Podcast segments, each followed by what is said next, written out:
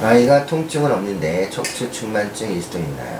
보조기를 꼭 해야 하나요? 분당 비수 척추교정 골반교정 전문의입니다. 별다르게 허리가 아프다고 말한 적은 없어요. 그런데 우연히 엑스를 찍어보니 아이가 척추 측만증이 심하다고 하네요.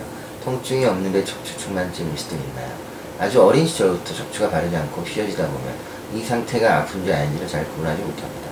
그 아이는 한 번도 허리가 바로 펴진 상태에서 편안하게 생활해 본 적이 없기 때문이죠.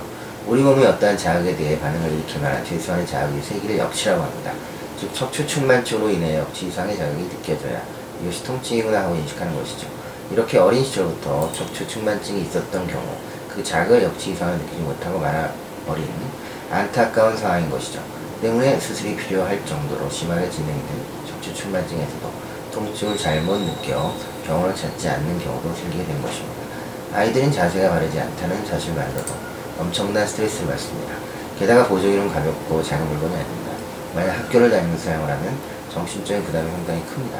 척추 이상을 발견한 시기가 얼마되지 않았다면 운동치료를 미리로 해보고 효과가 나타난 경우 굳이 보조기를 하지 않아도 되는 것이죠.